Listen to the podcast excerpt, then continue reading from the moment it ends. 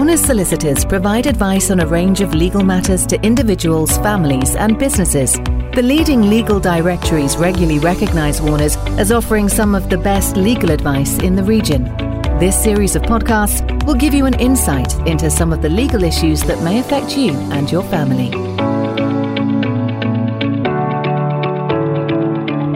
A very warm welcome to another podcast episode with Warner Solicitors. And today I'm joined by Keith Unger. Keith is a partner with Warner Solicitors, specializing in family law. And today we're going to be talking about problems with the family court. A warm welcome to you, Keith. Hello, Paul. Let's start off by asking a question. What are the major issues and concerns in the family court at the moment? There are a number of issues in the family court at the moment. The biggest, in our view, is delay. There are a huge number of adjournments, many of which take place at the last minute. There's a lack of administration, which obviously makes things very difficult. And there's also a new electronic portal for lodging documents and managing cases. So that needs to uh, that needs to bed in at the moment, but um, those are the major problems as we see it. So, with these problems, tell us more about what's happening there. How does that impact on the delays? What are the what are the delays in the system amounting to? I think the portal is a good thing, and cases will, in theory, move faster. But there are still potentially issues with that, uh, and perhaps we can come back to talk about that later. On the court system generally, we have the hard pressed judiciary and the court staff, and they're doing their very best. But the truth is that the system is creaking. And I think that's as a result of years of underinvestment and a significant increase of litigants representing themselves. And I, I, think that's primarily because of the removal of legal aid. This was championed by Chris Grayling back in the legislation that took place in 2013. That was called LASPO, L A S P O. So, in that, all aspects of family law, other than those involving domestic violence and uh, some care cases, they were removed from scope of legal aid. This resulted in a huge number of people having to self represent in an area that can be quite complicated. So, in practice, this means that the court needs to allot more time to deal with those cases. Because the party is not familiar with the law or the procedure, this places a huge burden on an already busy system. So we've gone from telling clients that it may take around a year for their fully contested matters to come to trial, if it goes that far, to now preparing them potentially for two plus years. So there's a statutory steer on avoiding delay in proceedings concerning children. And even though they themselves suffer a fair amount of delay, I think the biggest casualty of the system involves those cases where the parties are involved in financial disputes. So, has this affected any of the cases that you're working on? Can you give us a few examples? Yes, there are numerous examples. It's not just a product of the pandemic, I think. In this month alone, I've had one children's final hearing. Now, that was listed for May, and that was cancelled. And the court said, and I quote, This is due to a change in our judicial diary that week. I should say that the last hearing on that case took place in September of last year and we waited until January of this year for May's hearing to be listed. So, following this recent adjournment, we were then asked to provide dates to avoid up to December of this year so that the court could relist. That in itself would represent potentially a seven month delay, but in the context of that case, the application was initially made in January 2021. Therefore, there's the possibility of it taking nearly three years to be decided, and that's, of course, assuming the next hearing is not adjourned. Now, this was not a complicated case, so that is very concerning.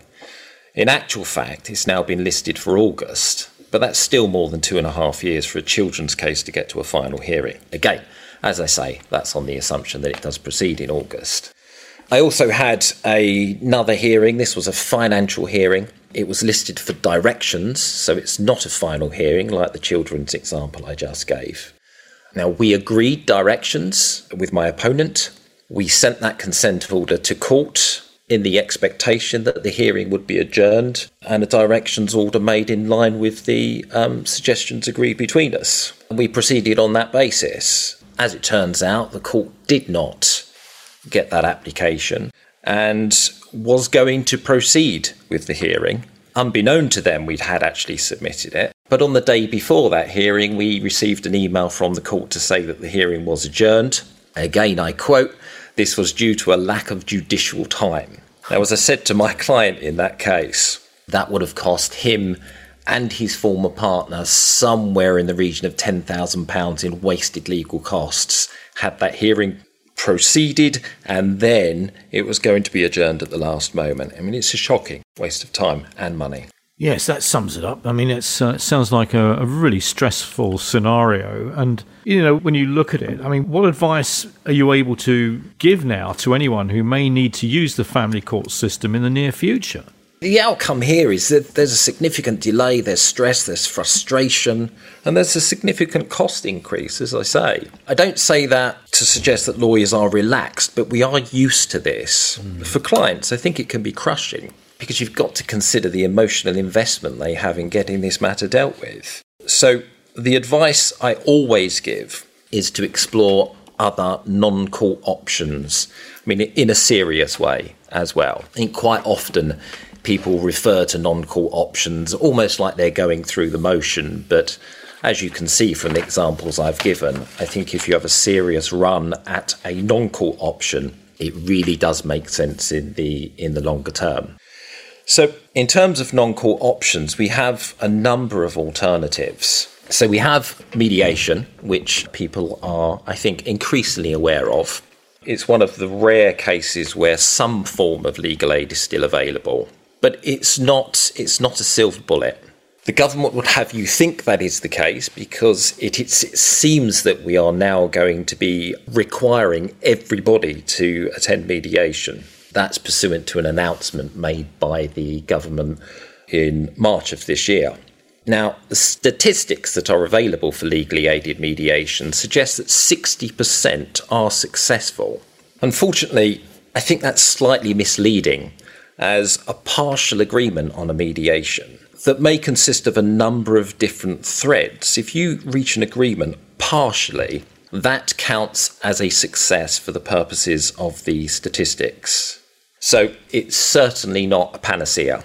And uh, it's also the case that mediation appears to have a much greater chance of being successful if the issue is regarding children rather than finances, or indeed both, as is often the case. Another alternative that we have is something called arbitration. So this is not quite so widely known. It can deal with both finances and children. Essentially, it's a private court hearing the case can be decided from start to finish in a matter of months instead of potentially 18 months, two years, or more. So, in this case, each party has their own lawyer. They jointly appoint an independent, impartial arbitrator. Ultimately, the arbitrator will have a hearing, or in some cases, can decide the matter on the basis of the papers themselves rather than a physical hearing. The decision is binding, and it will then be recorded in a court order in our experience, there appears to be some inexplicable reluctance on the part of some parties and or their lawyers to go down this route. This is notwithstanding that it works out to be significantly less costly than going to a final hearing in litigation. I think it's a massively underutilized avenue, and I suspect it's misunderstood. In that I suggested it on a case recently and uh, my opposite number's response was that they didn't see how it could help. That suggests a fundamental misunderstanding of the process, as of course the arbitrator makes a final decision, and that decision is made in very short order, so it's quite difficult to see their point. Another avenue that can be pursued is something called a private FDR. Now, FDR stands for Financial Dispute Resolution. So this deals with finances only, as suggested by the name. And essentially, like arbitration, it's a private court hearing.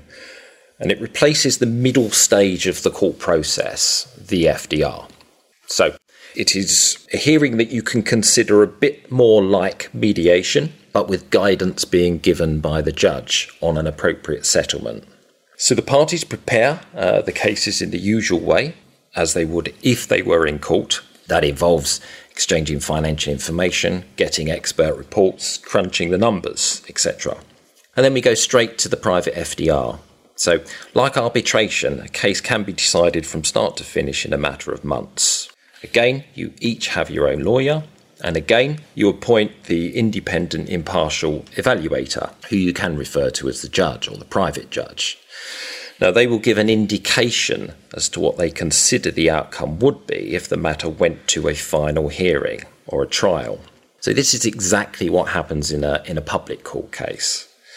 Like the FDR stage in a public court case, the decision is not binding, but it is very persuasive. The difference between a private FDR and an FDR in the public arena is they're quite significant actually. In that, number one, the evaluator deals with your case only on the day versus several in the public court. They will have read and considered all of the papers in advance, and that certainly can't be guaranteed in the public court. And they'll give a written indication. So many cases do settle at court on the day of the FDR or shortly after. Anecdotally, it's our experience that the percentage is significantly higher in private FDRs. Since lockdown, we estimate that we've been involved in several tens of private FDRs. Not one of them has failed to settle on the day or within a few days of that concluding, once the dust has settled. The only financial difference in a private FDR, as compared to a court case, is that each of the parties share the evaluator's fees. That varies, but typically may mean that each pays an additional £1,500 plus VAT. It's also somewhat cheaper than your typical arbitration, which follows a more contested case route typically. So when we look at the risk of last minute adjournments and we take those out of the equation, we also take out of the equation the money that will be lost as a result of the last minute adjournments. The process, in my view, is very attractive and uh, highly recommended. In our experience, and my experience also, clients generally prefer the option of a private FDR and that's why personally I'm very keen to explore this in every case. There are, of course, other alternatives, but in my view, these are variations on a theme and quite narrow in application. Thank you. That's very thorough. And my impression is that coming out of the problems that's happening in the family court, the amount of time that goes by without any action, the alternatives seem to be quite sound and uh, and increasingly of interest to you exploring those avenues such as the private FDR, public FDR, arbitration, or mediation. There, there seems to be some very solid options here.